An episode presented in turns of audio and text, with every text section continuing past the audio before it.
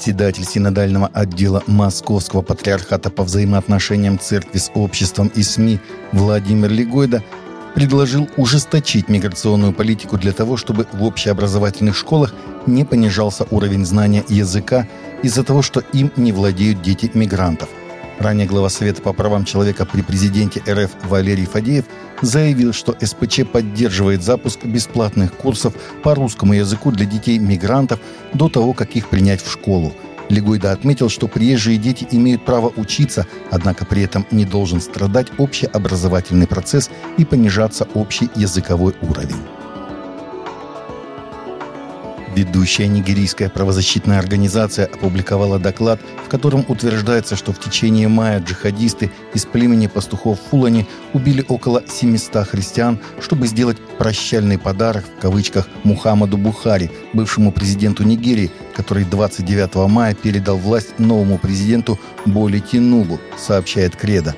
Как отмечает Крюкс, Международное общество гражданских свобод и верховенства права в отчете от 12 июня утверждает, что пастухи Фулани намеренно убили сотни христиан, чтобы «почтить» в кавычках, опять же, президента, который в течение с 2015 до 2023 годов поддерживал антихристианскую и радикально-мусульманскую повестку дня в самом густонаселенном государстве Африки – Радикальные исламистские лидеры Нигерии, отмечая конец своих официальных полномочий, получили прощальный подарок от джихадистов Фулани, которые в течение мая убили не менее 700 беззащитных христиан, сказано в отчете, составленном католической правозащитницей Эммекой Умиалгабаси.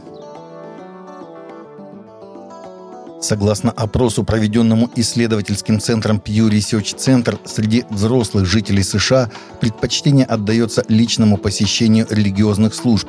Однако четверть американцев после пандемии COVID-19 по-прежнему предпочитают регулярно смотреть онлайн-службы – из 76% опрошенных, предпочитающих посещать религиозные службы лично, респонденты заявили, что они чрезвычайно или очень довольны проповедями 74% или музыкой 69%. Около 65% респондентов, посещающих религиозные службы лично, также чувствуют личную связь с другими участниками религиозных служб по сравнению с 28% онлайн-посетителей – Около 27% американцев все еще смотрят религиозные службы онлайн. В это число входят 10%, которые посещают религиозные службы только онлайн и никогда лично. Две трети тех, кто смотрит религиозные службы онлайн, сказали, что они либо чрезвычайно удовлетворены, либо очень удовлетворены этим опытом.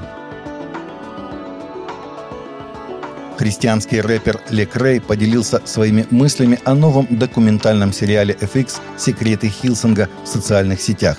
В своем посте в соцсети Лекрей заявил, что документальный фильм служит напоминанием о том, что духовный рост должен быть приоритетным. «Я не противник мега-церквей, это может быть круто, я испытал это на себе, но я за духовный рост.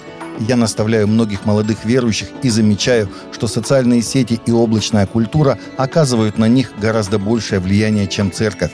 Пока они в церкви, они хороши, а выходя за порог, становятся другими. Мега-церкви нередко превращаются в хорошо организованный бизнес, где самое главное – красивая презентация проповеди и прославление. Это хорошо, но недостаточно для духовного роста, считает популярный исполнитель.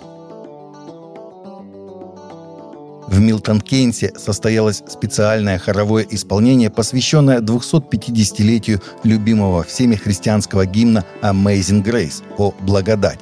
Хор на 250 голосов, собранный специально для этого мероприятия, исполнил песню в субботу на фестивале общественных хоровых коллективов Милтон Кейнса – Самый исполняемый гимн в мире Amazing Grace был написан преподобным Джоном Ньютоном для его проповеди в церкви святых Петра и Павла в 1773 году.